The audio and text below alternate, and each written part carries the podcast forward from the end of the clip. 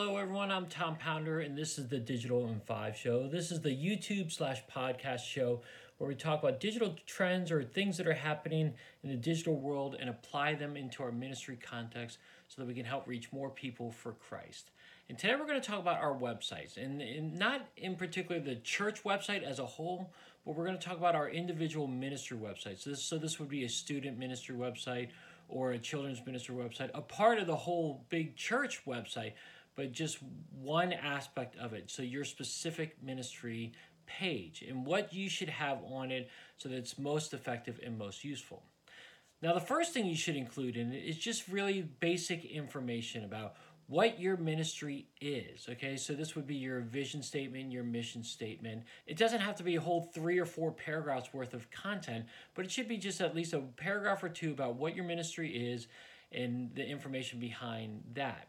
Now, also on there, I would include just general information about events that are coming up. You know, or like you could highlight key events, like if you have a, a weekly middle school night, then put that on there. A weekly high school night, put that on there. You don't again, you don't need to go into great detail about it, but if you have links to go to other pages and more specificness about those, I would encourage you to do that. But just highlight some of the key events that you have on a regular basis.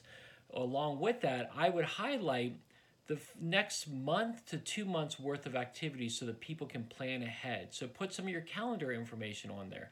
Again, you don't need to go in great detail for every calendar item, but if you have links to the event description of it or a Facebook event page for it, I would strongly encourage you to do that. Include the link on that as well. Now, with that, I would encourage you to include your calendar like uh, upload your calendar there so that they can download that so we do calendars three months at a time sometimes six months at a time so i would encourage you to upload that calendar and just have a link there where they can click on it they can see it and then download it for their own context now this doesn't mean that you should get rid of flyers or handouts or calendars that you have on your youth table or your children's ministry table or whatever ministry you have, the table there on Sunday morning. This just is another resource, another way for you to share information for them in one central location. So have your calendar and a list of events that are happening uh, up there on your website. Another thing that I would really encourage you to have on there are your social media links and an opt in for either text message uh, signups or email signups. So if you have an email newsletter, have a link there so that they can sign up to get that email newsletter. If you have text messages that you send out, which I strongly recommend that you do, uh, have an opt in there, just a simple little click on the link there where they can opt into that text messaging service but also include links to your social media channels so that they can see just what is happening in your ministry. It gives it really gives you an opportunity for you to paint the picture of what your ministry looks like.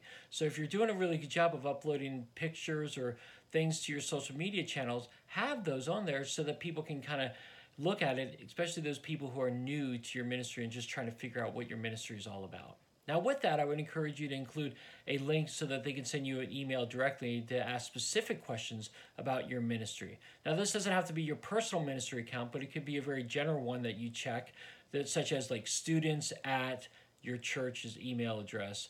Uh, and then you get that information and then you can reply to them. But it gives them an opportunity to ask you a direct question without you putting on your cell phone number you can also, I would encourage you, if you have an office number, you can put that on there as well, and they can give you a call if that's what their preference is.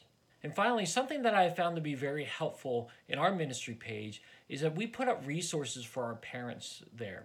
We have a section on there that says resources, and we upload different things at different times uh, where parents can get different resources like social media tips or internet safety tips for teens we want to give resources to our parents so that they can get uh, information and then they can just download it so they can get helpful thoughts on how to properly interact with their family and with the church and whatnot. So I would encourage you if you have resources out there that parents have said to you in the past, this is very helpful for us, upload it on your website so that they can download it at any time. That's a great tool and it's a great way for you to partner with parents. So those are just some of the things that I would encourage you to have on your ministry webpage. They're not probably the only things. I've probably forgotten something, but again, I only have five minutes, so I want to go through some of the basics and the essentials.